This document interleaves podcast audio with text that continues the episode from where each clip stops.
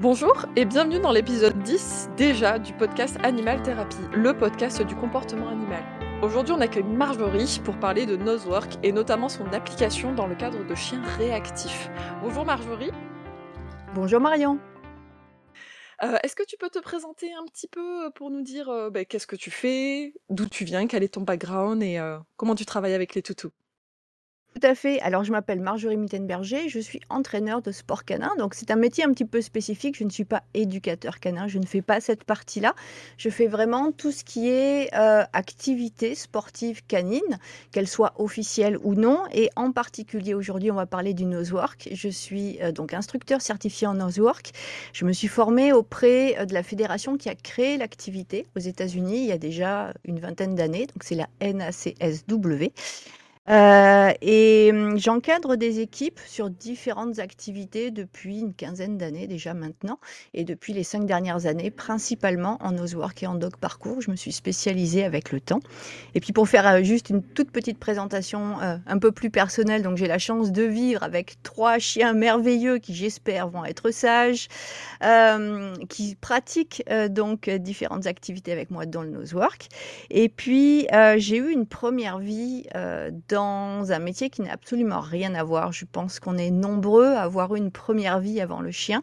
Et elle, j'en parle parce qu'elle n'est pas complètement décorrélée de l'activité Nosework, parce que j'étais euh, ingénieure-chercheur en sciences de l'environnement et spécialisée dans la détection des explosifs, donc de tout ce qui est migration des substances euh, dans l'environnement. Alors, on n'utilisait pas de chien, bien évidemment, mais euh, quelque part, je retrouve énormément dans l'activité Nosework aussi euh, de choses qui me viennent de mon premier métier. C'est vraiment super ce, ce premier parcours de vie, j'étais pas du tout au courant, donc c'est, c'est, c'est super corrélé effectivement entre les deux. Euh, et puis moi, il y a quelque chose que je me dis là, c'est que peut-être les gens qui vont nous écouter ne sont pas tous familiers avec ce type d'activité-là chez le chien. Euh, donc première question, puisque en plus de ça, ben, je pense que tu pourras donner une réponse assez claire, qu'est-ce que c'est le Nosework avec nos chiens ? Alors, en fait, tout le monde a cette image de la détection opérationnelle. On a tous vu des chiens de douane, des chiens de recherche de stupéfiants, euh, sur, euh, aux informations, par exemple. Et euh, le Nosework est une version sportive, ludique, civile, on va dire, de l'activité de détection qui nous vient donc de l'opérationnel. En fait, euh, ce qui est très rigolo, parce qu'on on parlait, tu parlais de réactivité au tout, dépa, au, au tout début de, euh, du podcast, en, ça, ça a vraiment été une activité qui a été été développé pour le chien. Donc c'est la grande différence avec la détection opérationnelle, c'est que le chien est au service de l'homme, et le Nosework a été développé pour mettre cette activité-là au service du chien, avec un certain nombre de bénéfices qui peuvent être apportés au chien.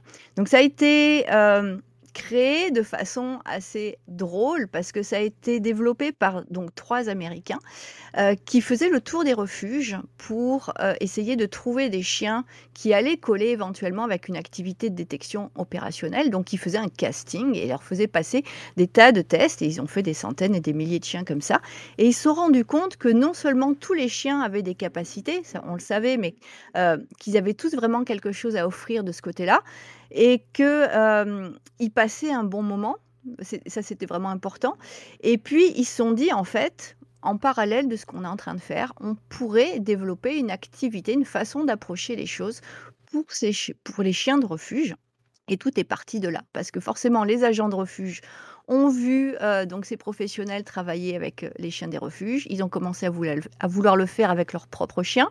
Et puis, ça s'est ouvert à l'extérieur. Et c'est comme ça qu'a débuté, en fait, l'activité Nosework, qui était vraiment euh, basée à l'origine sur, encore une fois, j'insiste, hein, les bénéfices que peuvent présenter les acti- ces activités de flair pour les chiens. Puis de là, bah, forcément, des gens ont voulu... Bah, Euh, tester euh, les chiens les uns vis-à-vis des autres, donc ils ont développé un volet compétition, et puis bah, la, l'activité a eu un essor extraordinaire, puisqu'ils sont passés de quelques dizaines de pratiquants à des dizaines, des centaines de milliers de pratiquants euh, en une vingtaine d'années. Ça s'est développé vitesse grand V, c'est arrivé jusqu'en euh, Europe, avec euh, le développement de cette activité-là, donc de recherche d'odeur. Le principe, c'est ça, hein, c'est la recherche d'une odeur spécifique qu'on apprend à notre chien. Voilà, en gros, ce que c'est que le Nosework. Ouais, c'est, c'est vraiment super intéressant de voir euh, ben, l'évolution, et puis surtout d'où ça part. C'est-à-dire que c'est, ça vient de chiens, finalement, de refuges, il y a eu vraiment cette transition-là entre euh, l'aspect militaire et l'aspect civil, qui s'est fait un peu spontanément finalement. Et, euh, et surtout cet accent qui est mis sur le, fait, le bénéfice pour le chien. Et ça, je pense que c'est super important. Euh, et d'ailleurs, c'est de ça dont on va parler aujourd'hui. Alors, euh, du coup, euh, question, comment est-ce que ça se travaille, le nosework ? Parce que euh, ça paraît une activité de flair, on se dit, bah, le chien, il sait le faire tout seul. Est-ce que c'est aussi facile que ça ? Ou est-ce que bah, il, ça demande un petit peu de travail, un petit peu d'entraînement et... euh, En fait, tous les chiens savent chercher. Ça, on le sait. Alors, ils le font avec plus ou moins de motivation, plus ou moins d'engagement, d'engagement plus ou moins de, euh, de stratégie, de conscientisation de ce qu'ils sont en train de faire. Euh, nous, ce qu'on va chercher à faire, c'est à vraiment développer le maximum de boîtes à outils pour le chien en termes de stratégie de recherche pour qu'il soit le plus à l'aise possible dans toutes les situations qu'il va rencontrer. Donc ça, ça demande du travail. On n'apprend pas au chien à chercher spécifiquement. Euh, on va développer ses capacités et notamment les capacités aussi au niveau du traitement de l'information olfactive pour qu'il soit confortable, efficace, rapide euh, dans euh, l'activité en elle-même. Euh, après, il y a plusieurs façons d'approcher l'activité, c'est-à-dire d'introduire ça, d'apprendre ça à nos chiens. Et bah, encore une fois, on va retrouver cette dichotomie entre euh, l'aspect opérationnel et l'aspect civil et ludique, on va dire, parce qu'énormément d'approches qui sont proposées actuellement nous viennent de l'opérationnel et pas forcément de l'origine du nosework. Donc, c'est des gens qui vont... Euh, utiliser les approches, euh, la méthodologie qu'on, qui est assez courante en opérationnel et qui vont la transposer quasiment telle qu'elle avec un, un minimum d'adaptation à nos chiens de compagnie, à nos chiens de tous les jours qui ne sont pas forcément eux des chiens qui ont été sélectionnés euh, pour un travail en opérationnel. À l'opposé, on a la partie vraiment nosework telle qu'elle a été euh, euh, développé, d'ailleurs ça ne s'appelle pas le nosework, à l'origine ça s'appelle le canine nosework, c'est vraiment un terme qui a été déposé, euh, où ils ont développé une méthodologie qui soit justement la plus adaptée possible aux chiens de monsieur et madame tout le monde. Parce qu'on est monsieur et madame tout le monde, on n'est pas tous des conducteurs d'opérationnels qui avons quinze ans de pratique, on n'est pas tous nés, euh, enfin on n'a pas tous des, des chiens qui sont nés pour... Euh, être extrêmement efficace dans cette activité. On n'a pas tous des malinois, des chiens de chasse, de lignées de chasse, justement. Euh, on, bah, on a des shih tzus, des lévriers, euh, des bulldogs, euh, des chiens de berger, sens large, des croisés portée-fenêtre. Et donc, la motivation qu'il y a chez euh, les chiens qui sont nés pour l'opérationnel ou qui ont été sélectionnés pour l'opérationnel, elle peut être potentiellement différente pour nous. Donc, on va prendre potentiellement un autre chemin pour ramener nos chiens euh, à être... efficace euh, dans l'activité, à prendre du plaisir euh, en utilisant potentiellement donc des voies qui sont un petit peu différentes de ce qu'on peut voir classiquement pour l'opérationnel. Euh, donc finalement, c'est quelque chose qui, euh, qui demande un petit peu de travail, un petit peu de connaissance aussi, dans la mesure où il faut savoir quel chemin prendre, j'imagine, non seulement vis-à-vis de l'activité en elle-même, mais aussi vis-à-vis de son propre chien. Euh, est-ce que, euh, moi, si demain, là, j'ai envie de me mettre au nosework, est-ce que si, je sais pas, vu que c'est de la recherche olfactive, est-ce que si je prends euh, trois croquettes ou trois euh, bouts de friandises et de knackis, si je les jette dans mon jardin, est-ce que là, je suis en train de faire du nosework ? Alors, tu seras en train de faire de la recherche de renforçateur primaire, qui est une base du nosework, mais tu ne seras pas forcément en train de construire les choses que tu souhaites euh, construire chez ton chien pour qu'il soit plus efficace sur une recherche. C'est toute la différence entre les activités d'olfaction ou de recherche d'odeur au sens large et des activités qu'on va... Euh, vraiment construire avec des progressions conscientes où on veut vraiment que le chien puisse progresser au niveau de sa technique et de sa compréhension.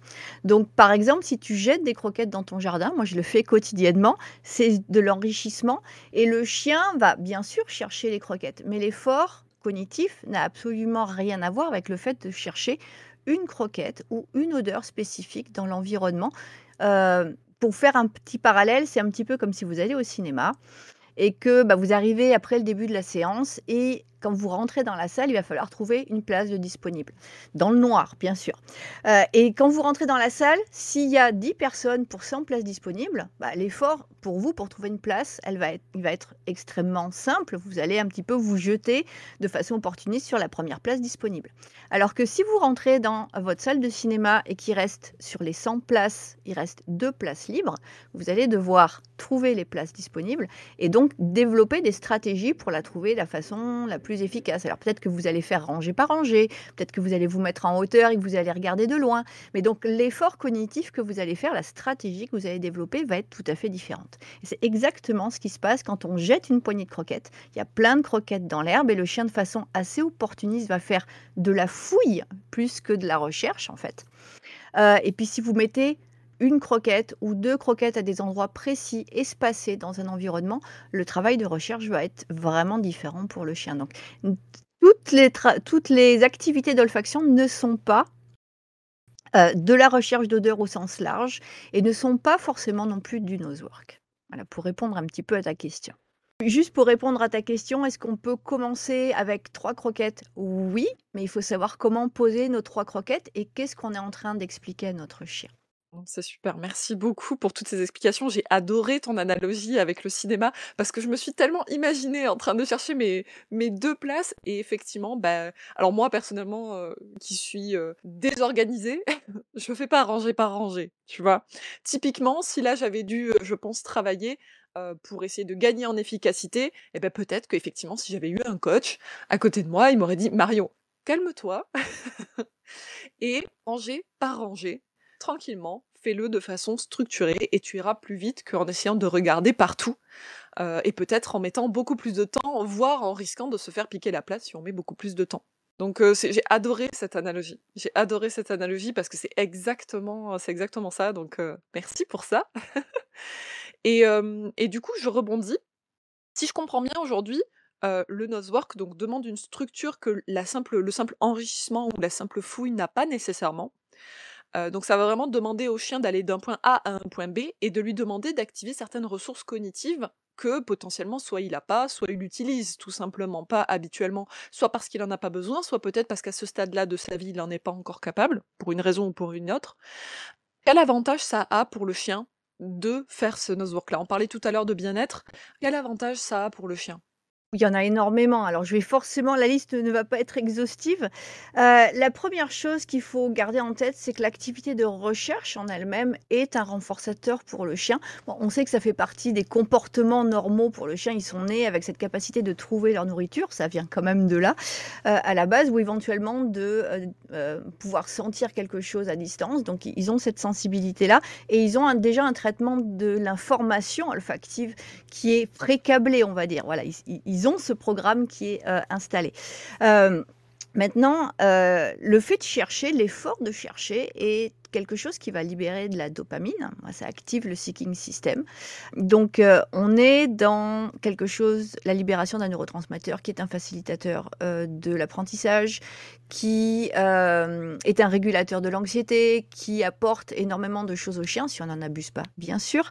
Euh, donc, c'est déjà la première chose, c'est que ça va activer donc, ce seeking system, ce plaisir qu'on a, nous, par exemple, à résoudre un casse-tête ou un puzzle ou un Rubik's Cube, ou même à lire un roman d'espionnage et on veut savoir à la fin, euh, effectivement, si euh, le méchant va être démasqué, de quelle façon, et cetera. Donc, toute cette anticipation de la complexité euh, et la résolution de problèmes est quelque chose qui est satisfaisant, profondément satisfaisant pour le chien. Donc ça, c'est vraiment déjà une première chose qui est euh, vraiment importante, qui est primordiale. Et c'est vraiment, j'insiste, sur l'aspect recherche. Ce n'est pas dans le fait de signaler au conducteur qu'on a trouvé, ce n'est pas dans tout ça.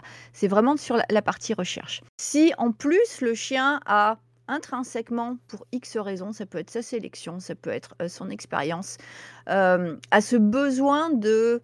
d'explorer, euh, de faire marcher la truffe, on leur donne la possibilité de le faire de façon peut-être un petit peu plus construite que de courir après toutes les odeurs en forêt. Si vous avez un chien qui chasse naturellement, euh, vous allez lui permettre de chasser quelque chose et vous allez, il va chasser euh, une odeur, ça peut être une odeur cible spécifique ou tout simplement une croquette, on peut commencer par là, ou même son jouet préféré, euh, et donc de euh, satisfaire ce besoin euh, pour le chien dans des conditions qui sont contrôlées.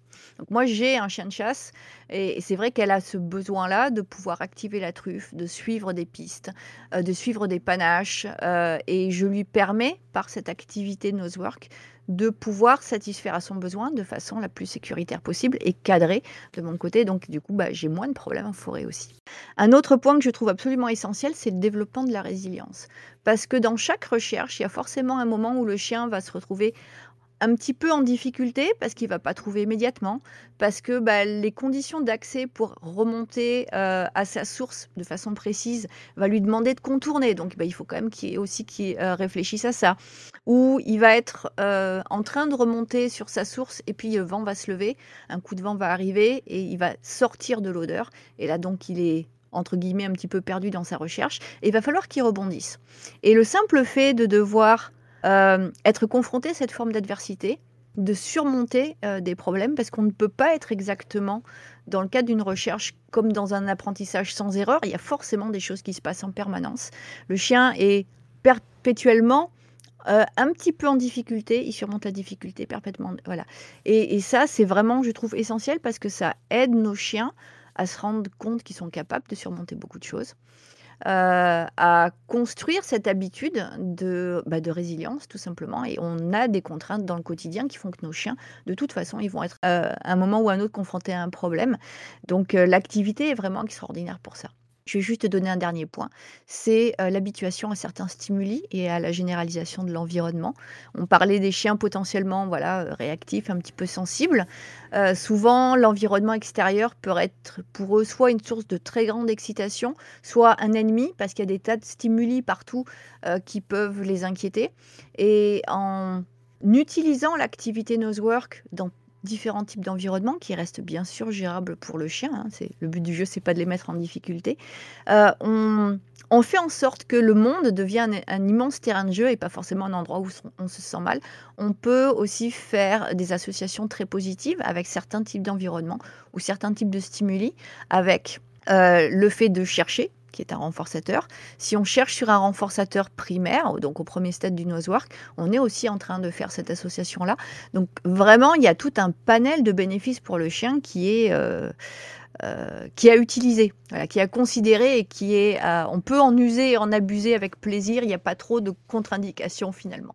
Donc c'est vraiment plus qu'une activité sportive. C'est vraiment quelque chose qui peut apporter des choses aux chiens. Bah écoute, justement, tu, tu commences à aborder euh, l'aspect qui nous intéresse aujourd'hui, c'est-à-dire quels sont finalement les bénéfices du travail de nosework dans le cadre de la réactivité. En fait, moi, ce qui m'intéresse, c'est que souvent dans la réactivité, on a le chien qui finalement est déconnecté. Il est complètement déconnecté de l'humain, on passe ce qu'on appelle en zone rouge, donc on parlait de seuil de tolérance sur le premier épisode de podcast. L'idée, en fait, c'est que vous avez un chien qui va... Euh, en fonction de sa sensibilité, être soit complètement connecté à nous, donc en zone verte, ou à la limite en zone jaune, c'est-à-dire qu'il va être face à des stimuli et potentiellement ça ne le fait pas réagir ou très peu, ou au contraire c'est quelque chose qui est associé positivement en termes d'émotion. Euh, ou en revanche, il risque d'être, d'avoir extrêmement peur d'un stimuli ou quelque chose, ou d'un stimulus, ou quelque chose qui lui fait euh, peur de façon spontanée, même si à la base il n'en avait pas parti, il n'avait aucun mouvement de recul par exemple. Si par exemple il y a un très très grand bruit, ça pourrait tout à fait le surprendre. Du moment que ça reste euh, épisodique, ça va. Mais si effectivement il y avait tout le temps des choses négatives qui se passent à l'extérieur, ça pourrait être très compliqué à vivre pour le chien. Et souvent c'est quelque chose qui peut arriver. Quand on a un chien qu'on vit en En ville, euh, en ville, en centre-ville, et qu'on sort finalement, qu'il est tout le temps en petite laisse, qu'il a peu l'occasion d'avoir des enrichissements ou de faire des, des activités, quelles qu'elles soient, qu'il est souvent confronté à énormément de bruit et que, disons, pour une raison ou pour une autre, euh, on a un chien qui est sensible au bruit, euh, qui est sensible au mouvement, il y a des voitures qui passent très proches de lui. Tout ça fait que la balade va être très compliquée et on peut avoir un chien euh, qui va se mettre à tirer en laisse, qui va pas du tout profiter de sa balade et qui euh, ne va pas euh, prendre du plaisir à faire cette balade-là. Et ça pourrait être intéressant, dans ce cadre-là, d'introduire des activités. Comme aujourd'hui, bah, tu viens nous parler du nosework, euh, bah, c'est quand même euh, super intéressant parce que c'est quelque chose qu'on peut appliquer plus ou moins dans tous les milieux, si j'ai bien compris. Et que euh, on peut, euh, on peut y compris mettre dans un milieu urbain. Alors évidemment, ça demande un petit peu de préparation, enfin j'imagine, parce qu'on va peut-être pas le mettre sur la route, hein, on va peut-être pas le faire sur la route, mais euh, c'est tout à fait euh, travaillable dans n'importe quel environnement. Et donc ça, ça peut être intéressant, notamment pour ramener un petit peu d'émotions positives. Tu parlais tout à l'heure de dopamine, tu parlais du fait que c'est auto-renforçant pour un chien de chercher, et c'est exactement ce qu'on cherche à faire finalement quand on veut travailler en réactivité. On ne veut pas nécessairement travailler sur les problèmes, tout à fait, comme on a classiquement l'habitude de le faire en désensibilisation ou en contre-conditionnement. On veut aussi bah, travailler sur l'humeur et les émotions positives du chien, lui permettre d'être euh, tout simplement bien et à l'aise dans l'environnement dans lequel on va travailler, même si dans cet environnement-là, il y a des choses euh, très très négatives, même si on fait du management. L'idée étant de l'aider à euh, déjà associer à cet environnement des choses positives. Et le nosework pourrait être un levier pour certains chiens pour réassocier peut-être une balade qui était devenue extrêmement négative dans tel contexte. Se dire, ben voilà, je fais cette balade, je sais qu'à tel moment dans la balade, on va s'arrêter, on va faire cette activité, donc ça va être génial. Je vais pouvoir euh, prendre du plaisir à faire quelque chose, alors que jusqu'à présent, finalement, je subissais un petit peu ma balade. Notre but, ça va être de l'aider un maximum à prendre du plaisir, tout simplement. Je vais rebondir sur une chose où tu parles justement de l'association euh, positive avec l'extérieur, euh, sur les notions de zone verte, euh, jaune, rouge, et cetera. Et ça, c'est quelque chose qui est euh, super intéressant, parce que c'est aussi quelque chose qui touche le nosework, parce qu'on souhaite aussi, même si on souhaite bénéficier des activités, euh, de, de cette activité pour apporter des bénéfices aux chiens et donc potentiellement à des chiens réactifs, c'est très important d'avoir cette notion de zone, parce que le conditionnement, il marche dans les deux sens. C'est-à-dire qu'on peut tout à fait amener quelque chose que le chien aime dans un environnement qu'il aime moins en espérant contaminer cet environnement avec une association positive, mais on peut faire l'inverse si on grille un petit peu les étapes, c'est-à-dire si on amène un chien qui n'a pas encore compris le jeu et qui est encore dans le doute, dans un, dans un, euh, un environnement qui est trop complexe pour lui, et là on empoisonne l'activité. Donc ça, c'est quelque chose qui est vraiment intéressant euh, à garder en tête, et dans la progression, c'est toujours important de, d'apprendre au chien les règles du jeu, de lui donner ce plaisir de ce jeu-là dans des milieux sécurisants, et après on l'amène tout doucement dans un environnement zone verte où il va pouvoir généraliser, et puis éventuellement, potentiellement, si on voit que tout se passe bien, tirer un petit peu vers cette zone un petit peu... Euh, on est en dehors de la zone de confort, mais on, on reste dans un seuil, dans quelque chose qui est tout à fait gérable, et de ne jamais aller au-delà de ce que le chien est capable de proposer. Et comme c'est une activité où le chien... Normalement, il travaille tout seul, c'est-à-dire qu'on l'accompagne. Nous, on a posé les caches, on l'accompagne, on le soutient, mais ce n'est pas nous qui l'amenons d'un point A à un point B. C'est lui qui doit euh, euh, ouvrir les chakras et prendre les choses en main. Et le simple fait que ça, soit, ça vienne de lui, ça nous donne aussi des informations supplémentaires sur comment il se sent. Parce que des fois, les chiens, quand ils ne se sentent pas bien, bah, ils se retournent vers nous ou ils décrochent, et on ne peut pas les forcer à chercher. Donc, on est vraiment, ça, ça nous donne vraiment un... une température de là où, là où en est le chien à l'instant T dans cet environnement, qui peut être vraiment intéressant. Donc c'est aussi un outil presque pour, le, pour l'humain, pour savoir si le chien est confortable dans cet environnement, pas tout à fait, mais il est capable de faire des choses, ou il est complètement hors des clous, et là de toute façon il faut arrêter quoi qu'il arrive. Activité qui a des bénéfices ou pas, il faut le sortir de là. Et c'est, c'est super intéressant ce que tu dis, parce qu'il y a quelque chose que j'ai pas mentionné, mais que j'ai déjà mentionné préalablement dans d'autres épisodes, c'est qu'un chien ne peut pas apprendre à partir du moment où il est en zone rouge, à partir du moment où vous le voyez déconnecté, à partir du moment où il euh, commence à réagir. Alors en réactivité, on peut obtenir euh, tout un tas de comportements. En réactivité, ça reste une étiquette, mais on peut très bien avoir un chien qui euh, se jette sur les voitures, qui aboie en bout de laisse, qui s'étrangle même. On sait que... Euh, En réactivité euh, et en conditionnement répondant, la conséquence n'a plus d'importance. Donc même si votre chien s'étrangle, il va continuer à s'étrangler tant qu'il est soumis à la même intensité de stimuli. Et si on veut implémenter quelque chose de positif, il faut, c'est, c'est un passage obligatoire, on sait où on veut aller, mais effectivement, comme tu dis, il faut absolument euh, commencer à travailler dans un environnement qui est serein. Déjà, d'une part, pour éviter que le, l'activité en elle-même devienne empoisonnée et annonce l'arrivée future, par exemple, des choses négatives à venir, mais aussi et surtout pour permettre à l'apprentissage d'avoir lieu. Parce que sinon, vous avez tout simplement, il va peut-être faire de la fouille, il va peut-être très rapidement se déconcentrer, et on peut aussi avoir des phénomènes de frustration parce qu'il n'y arrive plus, et il va être en échec systématique. Donc non seulement il risque d'être dans un environnement difficile, mais en plus... il risque d'être en échec systématique, donc frustré, donc plus envie de le faire. Déjà, il y a cette, il y a cette chose-là, et puis ensuite, ça va se ressentir aussi, et ça va impacter la balade. Donc finalement, il y a pas d'autre choix, et ça on le sait à partir du moment où on travaille avec un chien qui est réactif et qui est sensible à un ou plusieurs stimuli, de, euh, de travailler dans un environnement serein, détendu, zone verte. Au départ, vraiment, bah, si on commence à la maison, on commence à la maison.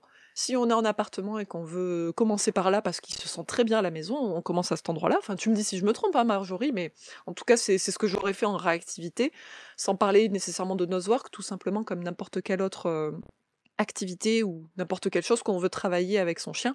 On prend en compte l'état émotionnel du chien et euh, là où lui, il en est. Et j'adore que tu soulignes le fait que, une fois bien implémenté, ça peut aussi nous servir d'indicateur sur l'état émotionnel du chien. Où est-ce qu'il en est ? Est-ce qu'il arrive à faire ce qu'il fait normalement quand il est super détendu dans des environnements super bien ? Ou est-ce qu'il n'y arrive pas ? S'il n'y arrive pas, est-ce que c'est parce que mon activité est trop dure ? Est-ce que c'est parce que peut-être j'ai fait quelque chose de trop difficile, je lui ai demandé quelque chose de trop dur d'un coup ? Ou est-ce que c'est peut-être parce que là, il y a trop de stimuli qui le déconcentrent totalement, qui euh, le font monter euh, très très fort en valeur émotionnelle, et on sait que quand le chien est en zone rouge, euh, il n'arrive plus à se concentrer. C'est une histoire de capacité cognitive, c'est une histoire aussi de... C'est, c'est juste physique, hein. On va pas faire un cours de neurosciences aujourd'hui, mais en gros, quand on a un chien qui est en zone rouge, il peut tout simplement plus se concentrer, avec toute proportion gardée, mais ça reste difficile. Plus le comportement aura été bien répété, plus il y arrivera, mais...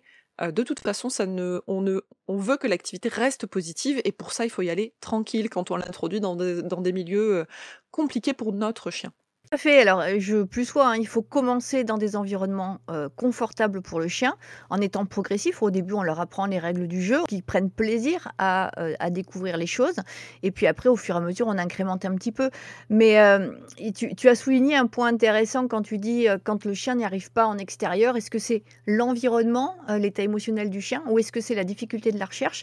Ça, c'est un point clé pour cette activité-là. C'est l'une des activités les plus complexes que je connaisse pour ce qui est de de euh, savoir ce qu'on pose pour le chien, qu'est-ce que ça va représenter. Et là, ça demande vraiment aussi énormément de, de connaissances de la part du, euh, de l'humain, euh, que ce soit votre entraîneur, que ce soit vous quand vous vous entraînez seul, pour savoir ce qu'on pose et si c'est dans la gamme de ce que le chien est capable euh, de euh, déjouer comme situation à l'instant T. La progression, elle est vraiment essentielle. Effectivement, c'est pas juste je vais poser une croquette sur un banc et puis euh, advienne que pourra, hein, parce que si le banc est euh, à des lattes ouvertes, si le banc est plein, s'il y a du vent, s'il n'y a pas de vent, suivant le revêtement qu'il y a au sol dessous, tout va changer pour le chien. Donc il y a vraiment ce travail-là à faire. Et euh, je rajoute une chose, c'est quand on commence à travailler en extérieur. Alors, personnellement, moi, je, je fais travailler les chiens en extérieur quasiment tout de suite. Sur des bébés recherches, on va dire, mais vraiment très très vite. Euh, c'est quand on, tra- quand on travaille dans un, un environnement qui potentiellement est un peu complexe, c'est l'environnement qu'on travaille, c'est pas la recherche. Donc on revient sur des choses qui doivent être les plus simples possibles. Ce qu'on veut, c'est construire du succès, une habitude de succès, du, le plaisir euh, de l'activité, voilà, vraiment que le chien peut en tirer dans cet environnement-là. C'est pas, on n'est pas en train de travailler des choses techniques. Tu, tu mentionnais justement le fait que ça demande énormément de connaissances pour le conducteur, ou si on se fait accompagner par un coach, bon bah a priori on est guidé de, de A à Z, mais si euh, moi j'ai envie de me lancer avec mon chien et de faire du nosework, euh, est-ce que là comme ça je vais y arriver spontanément, simplement en me disant je vais jouer sur le flair de mon chien et j'imagine certaines choses? Est-ce que n'importe qui finalement peut se lancer en se disant, ben voilà, je sais que ça a énormément de bénéfices, j'aimerais en faire profiter mon chien, et du coup, je vais simplement prendre mes croquettes et imaginer, moi, ce que je pourrais en faire avec mon chien. Est-ce que ça fonctionne ? Mmh. Alors, ça peut fonctionner. Ça peut fonctionner parce que vous pouvez être, avoir beaucoup de chance, ou vous pouvez avoir un chien qui est naturellement très motivé et qui a déjà énormément de stratégies et puis qui est très résilient. Donc, euh, si ça ne fonctionne pas tout de suite, si vous avez posé trop compliqué, il va quand même essayer jusqu'à y arriver. Ça peut tout à fait fonctionner. Dieu merci, euh, sinon euh, je pense que p- plus personne n'essaierait chez soi. Euh, mais vous avez aussi énormément de situations où vous pouvez vous tirer une balle dans le pied. Euh, parce que bah, vous ne comprenez pas ce que ça représente pour votre chien. Vous avez un chien qui n'est pas forcément spécialement motivé par euh, l'odeur, ou vous allez peut-être lui a, le mettre en difficulté trop souvent, demander des recherches trop longues, trop complexes, oublier l'aspect mo- développement de la motivation notamment. Euh, et vous pouvez bah, soit ne pas bien progresser, soit même régresser en fonction euh, de bah, justement de ce que vous allez poser ou pas. Donc moi je conseille toujours euh, de... de se faire encadrer, tout simplement parce qu'il y a des gens dont c'est le métier d'avoir justement euh, appris à, à doser une progression en fonction de votre équipe. Par contre, il y a des exercices qui sont faciles à mettre en place parce que le type de scénario est relativement clair pour le chien. Souvent, les gens le zappent parce que ça leur paraît trop facile. C'est euh, mettre des croquettes dans des cartons. Donc avoir ce qu'on appelle vraiment un box work, donc avec, vous, avez, vous recevez des cartons, vous, des, des colis, vous gardez les cartons, vous avez des boîtes, vous avez des seaux, vous avez des chaussures, tout ce qui est contenant, qui va confiner un tout petit peu l'odeur, rendre l'odeur très claire, et vous pouvez jouer avec ça en, en, en intérieur, dans votre salon, euh, et déjà introduire énormément de techniques, énormément de réflexes chez le chien, avec un scénario qui va être relativement maîtrisé. C'est plus difficile de se tromper en box work que, de, euh, que quand on pose une cage directement dans l'environnement. Il y a cet aspect aussi que tu évoquais tout à l'heure et qui, je pense, euh, ça vaut le coup là tout de suite de le rappeler, c'est que si on introduit cette activité-là pour le chien, c'est pour le chien justement, c'est pas pour une recherche, enfin ça pourrait, mais en l'occurrence c'est avant tout pour le chien, en tout cas moi je le vois comme ça, c'est avant tout pour le chien et avant même de faire une recherche de performance. Et le problème c'est que la recherche de performance, donc de pouvoir dire euh, oui mon chien a réussi à... Euh, chercher tel truc, à telle distance, à telle, à telle profondeur, enfin peu importe. Et finalement, oublier l'aspect euh, est-ce que mon chien il prend du plaisir? Comment il se comporte pendant cette activité-là? Est-ce que je vois une progression relativement linéaire? Tu parlais tout à l'heure du fait qu'il est impossible de ne pas faire d'erreur, mais malgré tout, j'imagine qu'il faut quand même qu'on ait une jolie courbe de progression, même si elle n'est pas linéaire. De toute façon, en entraînement, c'est rarement le cas, même quand on essaye de faire de l'errorless training. Mais l'idée étant de, bah, de ne pas oublier l'aspect euh, bien-être de son chien avant tout, et même si de temps en temps, du coup, on fait des choses extrêmement simples et qu'on se dit « mais ça sert à rien, mon chien, il sait le faire », est-ce que ça vaut pas quand même le coup de le mettre en place tout simplement pour justement développer cet aspect euh, bien-être pour son chien, réenclencher de la dopamine dans son cerveau, garder l'aspect motivationnel, tout ça, tout ça? Bah, bien sûr, tout à fait. Et je dirais, tu sais, il y a une, dans les sports canins, il y a une maxime qui dit que euh, quand on est débutant, on veut faire des choses de niveau avancé parce qu'on trouve ça hyper sexy. Et quand on est de niveau avancé, ce qu'on veut, c'est travailler sur les bases. Et c'est vraiment ça. Quand on commence une activité, on a cette image d'épinal de certaines choses qui sont wow, hyper, hyper sexy à regarder.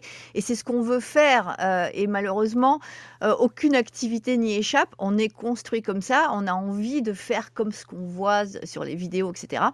Et euh, en fait, plus on progresse, plus on se rend compte que ce qui est important, c'est les bases qu'on met en place, les fondations. Toujours revenir sur nos gammes, sur le développement de la motivation, sur euh, le bénéfice pour le chien. Et on peut tout à fait être en quête de performance, quelque part. Okay, il n'y a pas de contre-indication euh, à avoir envie de progresser. Par contre, effectivement, il ne faut jamais perdre des yeux. Mais ça, je pense que c'est... Enfin, moi, je le conseille pour toutes les activités. Euh, ce que ça représente pour le chien. Et effectivement, quand on connaît l'historique du nosework, on sait que ça a été développé pour ça, mais c'est pas forcément très bien connu. Les, les Américains le savent parce qu'ils ont vu la création de l'activité. En Europe, c'est pas forcément quelque chose qu'on sait en fait d'où ça vient et quel est l'objectif pour le chien. On va rechercher de l'indépendance, on va rechercher euh, de la motivation, on va rechercher de la résilience, on va rechercher de, l'adap- de, de l'adaptabilité chez le chien, euh, une prise d'autonomie dans ce qu'il est en train de faire. Donc, c'est normalement c'est les piliers de l'activité. Et si on va à un moment ou à un autre, euh, dans une quête de performance qui va abîmer ces piliers-là, on est presque plus dans le scope, en fait. Donc, euh, c'est essentiel de rester sur... Euh, de garder ça en tête. Il faudrait presque se faire un t-shirt pour ne pas l'oublier, parce que quand on progresse, on a tendance à l'oublier. Donc, on regarde le t-shirt avec les piliers du nosework. Euh, et puis, euh, revenir sur les fondamentaux, c'est ce qui va construire la performance à terme, même si on est branché par cette idée de progression. C'est la solidité des bases, le fait d'y revenir régulièrement qui va permettre que le chien euh, consolide les acquis et puis euh, puisse être le plus performant possible, puisque c'est euh, la question. C'est vraiment quelque chose qui est essentiel. On pense toujours à la courbe de progression, mais la consolidation, elle devrait être... Euh, vraiment au cœur de nos préoccupations, parce que si on ne fait que complexifier les choses, chaque fois que le chien réussit quelque chose, qu'est-ce qu'on fait? On fait plus difficile. Et je pense que c'est la pire façon de euh, les remercier et de, et de renforcer leur progrès. Il faut toujours revenir s'ancrer dans nos zones de confort. C'est aussi vrai pour les chiens réactifs. Si on les sort en permanence de leur zone de confort, il y a un moment où bah, ils vont lâcher, quoi. Bien sûr. Euh, on, on, on peut retrouver vraiment des parallèles dans ces problématiques-là, même si elles sont très différentes à la base. Bien sûr. Tu as évoqué le fait de consolider et ça fait tilt dans le cerveau. En réactivité, on travaille rarement. En tout cas, moi, je ne travaille pas comme ça, en ligne droite, justement, vers la difficulté. C'est ce que tu disais, justement. Euh, on ne va pas euh, s'approcher euh, en ligne droite à chaque séance. Euh, on ne va pas faire, hein, euh, je ne sais pas moi, vingt-cinq mètres, vingt mètres, euh, quinze mètres, cinq mètres, jusqu'au jusqu'au stimulus qui pose problème, parce qu'on a besoin de consolider. Et, et quand je dis consolider, c'est pas simplement... Ça passe par la répétition, mais ça passe aussi par la consolidation émotionnelle. C'est-à-dire qu'une fois qu'on a acquis un endroit où le chien se sent assez bien, on commence à avoir vraiment de la détente, on commence à voir qu'il est capable de faire autre chose, de sniffer au sol, euh, de, de finalement passer ses propres besoins en priorité, avant de, d'être en vigilance sur le stimulus qui lui pose problème, et cetera. Et souvent, quand on en est à ce stade-là, l'erreur qu'on a tendance à faire, c'est tout de suite essayer de s'avancer très très très vite vers justement le stimulus problématique, parce qu'on veut s'approcher vite, on veut du progrès, on a, on a envie de voir ça. Et en réalité, et ça rejoint ce que, bah, ce que du coup tu vas faire en Nosework, où tu vas retravailler les bases à un moment donné, bah là en fait l'idée c'est de faire la même chose, c'est de ne pas aller en ligne droite vers le, le stimulus en, en question, et voire même de temps en temps ne tout simplement pas travailler, ne pas associer une sortie à un travail, mais tout simplement sortir et faire une balade win, si je peux dire, où on va tout simplement, ben, par exemple, faire une activité qui plaît à notre chien, et la balade ne sera pas dépendante d'un travail euh, qui va demander au chien de le mettre émotionnellement un petit peu en, en difficulté, parce qu'on va, on va titiller ses émotions quand on va essayer de le désensibiliser à euh, un stimulus quel qu'il soit.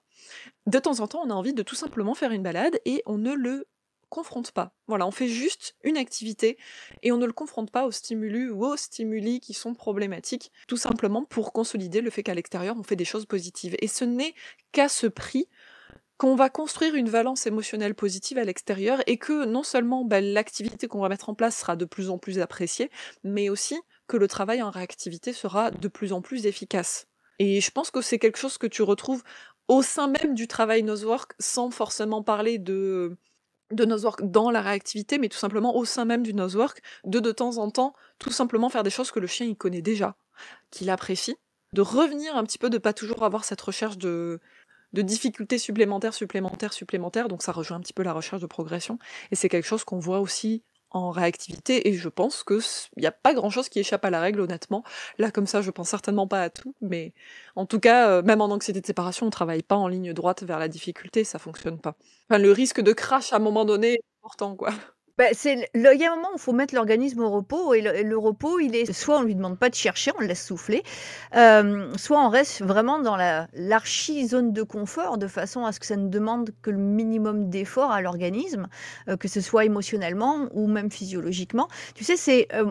Je fais souvent le parallèle, moi je suis en train de reprendre le sport, alors je ne vais pas dire mon âge, mais je suis plus à l'âge où on commence le yoga que euh, le parapente, on va dire. Euh, et j'ai très envie de pouvoir recourir comme je le faisais il y a quelques années, et j'ai tendance à effectivement aller m'entraîner trop souvent pour essayer de voir des progrès rapides. Et si je ne mets pas mon corps au repos régulièrement, bah, qu'est-ce que je vais faire? Je vais, un, pas progresser, je vais, je vais me fatiguer. Euh, je, pour moi, ça va devenir de plus en plus pénible de progresser, donc euh, je vais perdre le plaisir que je cherchais dans, dans le fait de me remettre au sport. Et puis, je vais me blesser.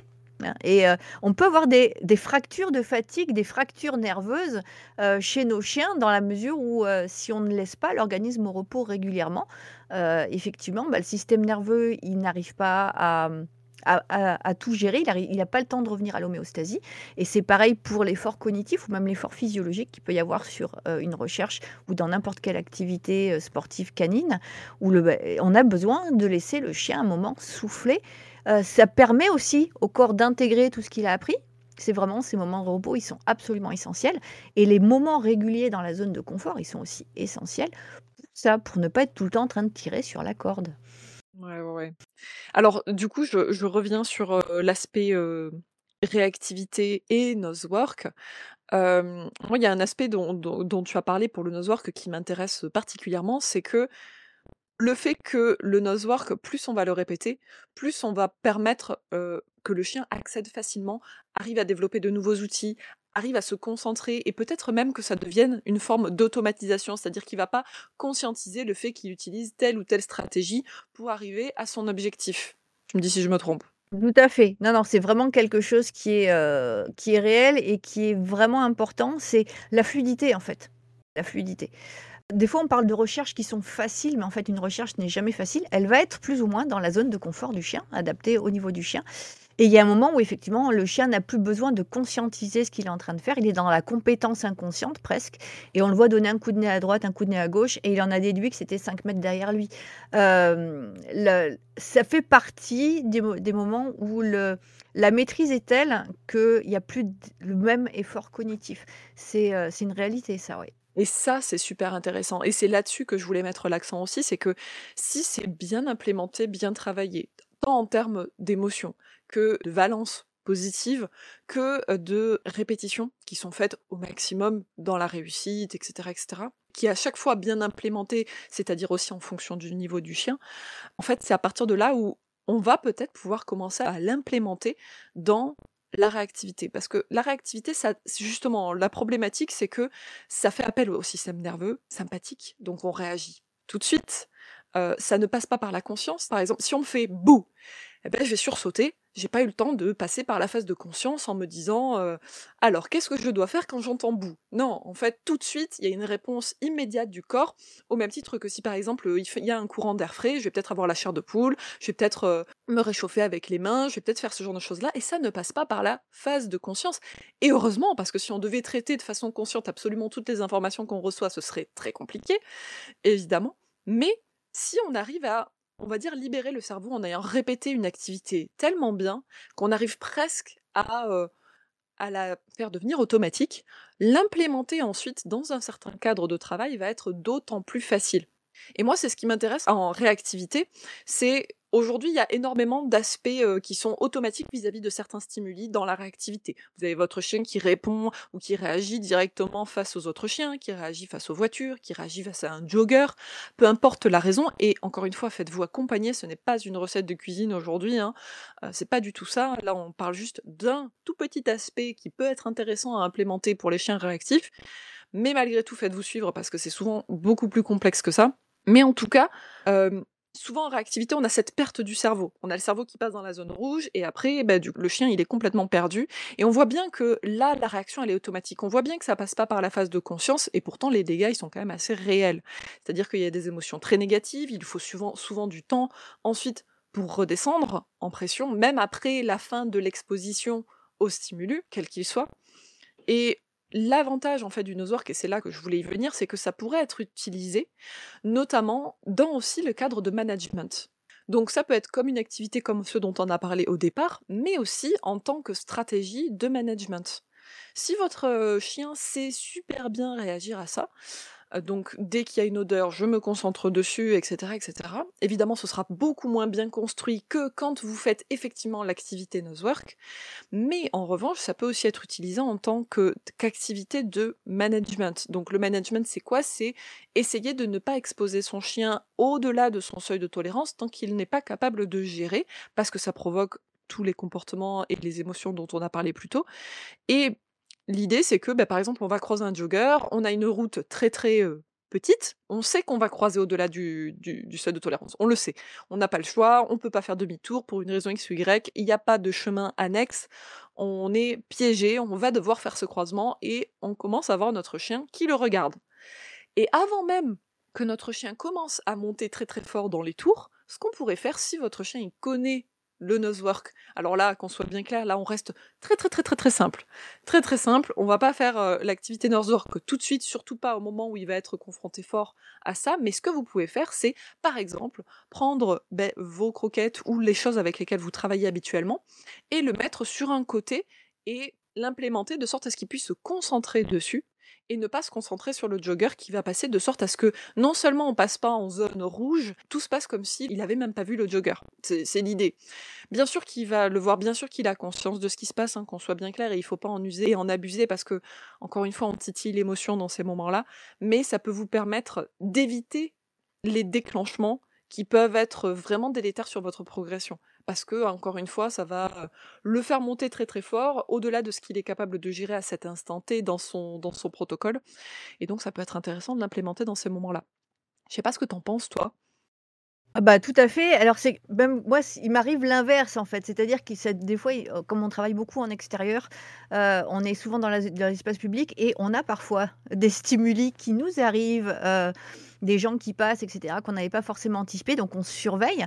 Mais ça nous arrive très régulièrement de nous retrouver avec un chien qui est lancé dans une recherche et qui ne va absolument pas voir qu'il y a une voiture télécommandée qui vient de lui passer à trente centimètres au ras des fesses avec un enfant qui court derrière parce qu'il est concentré sur ce qu'il est en train de faire. Alors, c'est deux choses différentes. C'est marrant que tu, tu parles de ça. Il y a le fait que le chien ne voit pas finalement euh, le stimuli gênant parce qu'il est euh, enfermé dans ce qu'il est en train de faire et un chien qui est concentré sur, euh, sur l'olfaction, le visuel diminue. Donc ça, c'est vraiment une chance en plus euh, pour les chiens qui sont très euh, sensibles aux stimuli visuels.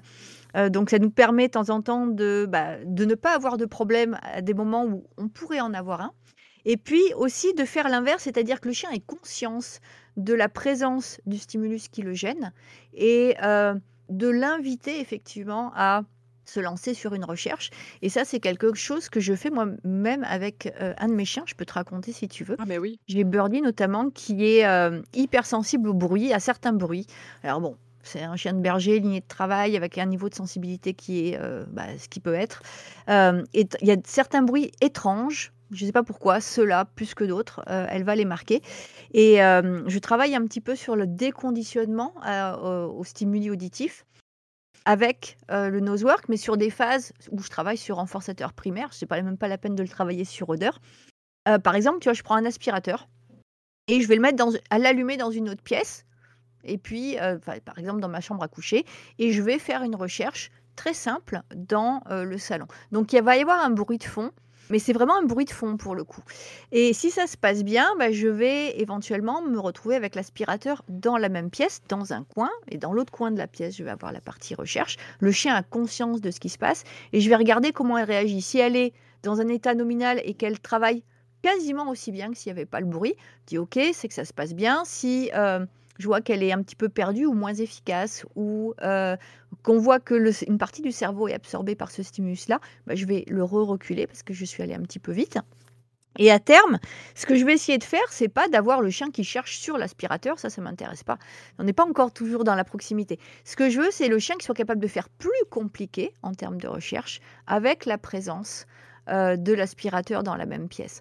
Donc, je vais jouer sur la, l'effort cognitif en ayant cette gêne derrière, plus que euh, sur le fait d'absolument impliquer un contact ou une interaction entre ce qui lui pose réellement souci euh, et, euh, et le chien. Et c'est, c'est quelque chose sur lequel je vois des progrès et c'est d'au- j'ai, j'ai d'autres euh, problématiques avec, par exemple, Steady qui est c'est une sorte de réactif humain, elle est très, très, très branchée par les humains. C'est une, euh, des réactions très positives, mais c'est des niveaux émotionnels qui sont très hauts. L'avoir qui, qui est capable de chercher à côté d'une dizaine de personnes, voire même les gens sont sur la zone de recherche, euh, ça a été un travail sur plusieurs mois pour qu'elle arrive à se concentrer dans ces, euh, dans ces moments-là, même si on n'avait pas de risque pour les gens, euh, qu'elle soit capable de faire la distinction entre les gens sont là, mais j'en fais abstraction, ils font partie des meubles quand je recherche.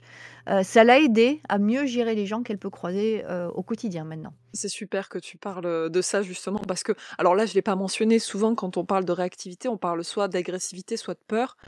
Moi je considère que ces réactions très très très fortes, qui risquent de mettre en danger soit les gens, soit le chien, dans son environnement, parce que par exemple là en l'occurrence il verrait des humains, il traverserait la route, bon, bah, ça le mettrait en danger, euh, même si en soi c'est pas euh, méchant, comme souvent on aime bien dire euh, cette étiquette-là, euh, ni, euh, ni particulièrement problématique au quotidien, mais ça peut le mettre en danger. Il y a des gens qui peuvent avoir de mauvaises réactions, et si par exemple c'était dirigé sur les chiens, pareil, ça pourrait aussi créer d'autres problématiques. Et donc souvent, moi, ma définition, mais j'en parle dans le, l'épisode dédié, mais il y a certainement des personnes qui nous écouteront aujourd'hui qui ne l'auront pas écouté. La réac- ma définition de la réactivité, c'est réagir de façon trop intense à un stimuli de sorte à ce qu'on perde le contrôle. C'est pas euh, ni peur, ni euh, agressif, ni voilà, c'est simplement j'ai perdu le contrôle de mes propres comportements dans ce genre de cas-là. Exactement ce que je décrivais tout à l'heure, où par exemple on me dit « bouh », je me fais sursauter. Bon là en l'occurrence c'est peut-être parce que ça m'a surprise, il pourrait y avoir de la peur, il pourrait y avoir d'autres choses comme émotion, ça, ça va certainement dépendre des gens, ça va certainement dépendre aussi des contextes. Si on me fait bouh quand je suis dans une maison hantée, je vais certainement avoir plus peur que si je suis chez moi dans ma chambre, parce que l'environnement joue. Mais en tout cas il y a cette notion-là derrière, de, euh, de réaction automatique, quel que soit le stimulus en question. Et du coup, essayer de travailler ça, et c'est super intéressant ce que tu dis avec un autre comportement qu'on va essayer de tellement bien répéter, tellement bien implémenter, tellement bien mettre en valeur pour le chien, qu'il va devenir aussi, pas toujours, mais relativement automatique, c'est-à-dire que quand on met le chien dans les conditions, dans les bonnes conditions, il se dit voilà, là je sais ce que j'ai à faire, j'aime ça, donc je vais le réaliser, même s'il y a telle ou telle chose à côté, évidemment il ne faut pas qu'on voit de signaux de stress et tout, et ben c'est ultra positif. Et ça permet au chien de gérer différemment, ça permet de casser aussi ce truc-là, cet enfermement qu'il peut y avoir vis-à-vis de tel ou tel stimulus.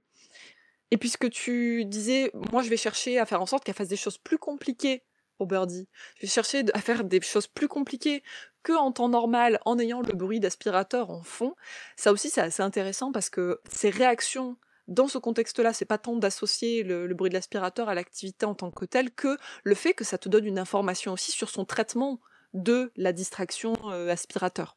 C'est exactement ça en fait, c'est, si elle n'est pas assez à l'aise, elle ne pourra pas faire plus compliqué. C'est, c'est vraiment, ça, ça me sert d'indicateur et c'est ce qui va me dire qu'à terme, effectivement, le, ce bruit-là potentiellement ne sera plus un problème parce qu'elle sera capable de fonctionner de façon nominale avec la proximité. C'est pas augmenter la proximité qui, qui m'intéresse, c'est diminuer en fait l'état émotionnel et le, le, la place de cerveau que ce, ce stimulus est en train de bouffer chez mon chien euh, qui m'intéresse. Donc je vais pas travailler sur euh, la proximité, l'interaction avec le problème, mais avec le fait que c'est, de, c'est redevenu quelque chose qui est dans la norme, tout simplement. Trop bien. Euh, et je rebondis juste, euh, on, on a la même définition de la réactivité. Pour moi, ce n'est pas effectivement le fait que ce soit une valence positive ou négative, c'est le niveau d'intensité émotionnelle qui fait que bah, le, le chien n'est plus aux commandes de ce qu'il est en train de faire. Donc euh, oui, c'est pour ça que je parlais de réactivité positive, on va dire, euh, pour Birdie. Mais c'est, c'est la même problématique qu'un chien démarre pour faire la fête ou qu'un chien démarre pour choper les gens. Quelque part, c'est le même problème de fond, c'est le niveau, l'intensité du niveau émotionnel. Après, la réponse est différente et c'est sûr, c'est plus agréable d'avoir un chien qui se jette pour faire la fête. Mais on peut avoir... Je fais encore une digression. On peut avoir des chiens qui, jeunes, se jettent pour faire la fête et arriver vers dix-huit mois, deux ans, quand les hormones se sont installées, et cetera, changent complètement la balance et on peut avoir de l'agressivité, des réponses agressives, euh, là où on n'en avait pas avant, tout simplement parce que le chien n'avait pas la maturité pour. Euh, je suis désolée, moi aussi, du coup, j'allais faire une digression, mais c'est exactement ce que j'allais dire. J'allais dire aussi qu'en réactivité, souvent, on ne voit pas le problème, on ne le voit pas s'installer quand c'est justement, entre guillemets, une réactivité dite positive. On ne le voit pas parce qu'on se dit, bah, au contraire, c'est bien, il aime les gens. Voilà, on part du principe qu'il y a cette, cette forme-là de, de positive et on va mettre un mot dessus qui va orienter aussi nos comportements parce qu'on ne va pas forcément voir le problème, alors que ça peut le devenir, peut-être pas, mais ça peut le devenir. Pareil, quand on a un chien qui fait la fête aux autres chiens, et qui harcèle, bah en soi, ça, ça peut ne jamais poser problème, comme un jour ça peut poser problème, parce que s'il ne sait pas s'arrêter, s'il y a un chien en face qui n'a pas envie, bah il va se prendre un coup de croc, et là par contre sa valence émotionnelle au contact des autres chiens va changer, et son comportement lui de harcèlement ne changera toujours pas, parce qu'on lui a toujours pas appris à faire autrement, ou parce qu'il a des émotions trop intenses qu'on n'a pas, qu'on lui a pas permis d'apprendre à un moment donné, et du coup là il va falloir qu'on entame un travail, et c'est dommage, parce qu'on aurait pu commencer à le travailler bien en amont. Alors, je vais te, je vais te raconter, j'ai, j'ai, j'ai eu ce, ce, ce cas-là. Mon premier chien était hyper content de voir d'autres chiens, très, très excité. Je ne l'ai pas aidé à l'époque, il était assez excitable. Et je n'ai pas su reconnaître le fait que, bah oui, le problématique, ce n'était pas qu'il soit très, très content d'aller voir les autres chiens et leur sauter dessus, et cetera. Et c'est du jeu, comme on dit, oui, il veut jouer. Bah, sauf que quand il est arrivé à l'âge adulte, hein, bah, c'est plus, ça n'a plus été du tout du jeu. Et j'ai eu un chien qui allait au carton systématiquement. Donc, ça m'a vaccinée de ce côté-là et ça m'a sensibilisée très, très tôt ces problématiques de, d'état émotionnel et de, des émotions chez le chien plus que dans ce qu'on voit qui sort du comportement à l'instant T. Non mais c'est, c'est vraiment super passionnant, on pourrait continuer comme ça pendant des heures je pense, mais on va s'arrêter là, on a déjà fait pas mal le tour du sujet. Euh, écoute, merci infiniment Marjorie d'être venue, d'avoir accepté l'invitation et de nous partager ton savoir Euh, je crois qu'il y a très peu, voire peut-être que tu es la seule. En tout cas, tu es la première certifiée en Nosework en France. Je suis, pour l'instant, je suis la seule, donc j'espère qu'il y aura d'autres qui vont enclencher. Et je te remercie vraiment pour le, le moment là, d'échange, parce que vraiment, moi, j'ai passé un excellent moment, en tout cas. Bon, bah, je suis super contente, merci. Et puis, n'hésitez pas, du coup, à aller suivre Marjorie sur ses réseaux. C'est super passionnant, ce qu'elle fait. Si vous avez envie de vous faire suivre, bah, je ne peux que vous recommander d'aller voir Marjorie pour le Nosework, parce qu'elle est ultra capée. Merci beaucoup, Marion, pour ce chouette moment. Et puis, bah, à bientôt, j'espère. Ah bah, à bientôt. J'espère que ce nouvel épisode vous a plu. Si c'est le cas, n'hésitez pas à vous abonner à la chaîne et à noter l'épisode. C'est vraiment le meilleur moyen de me garder motivée. Vous avez d'ailleurs toutes les ressources dont on a parlé aujourd'hui en description. Si vous avez des questions ou des remarques sur l'épisode du jour, n'hésitez pas à commenter. D'ailleurs, dans la section commentaires aussi, vous pouvez tout à fait suggérer un prochain sujet qui vous tient à cœur. Vous pouvez également rejoindre mon Instagram pour plus d'informations, de tips et de ressources gratuites sous l'identifiant Animal Therapy. Vous avez un souci de comportement avec votre animal ou vous avez envie de vous faire accompagner de façon éthique et professionnelle, vous pouvez me contacter directement sur contact arobase animaltherapie point com et je vous dis à très bientôt pour un nouvel épisode.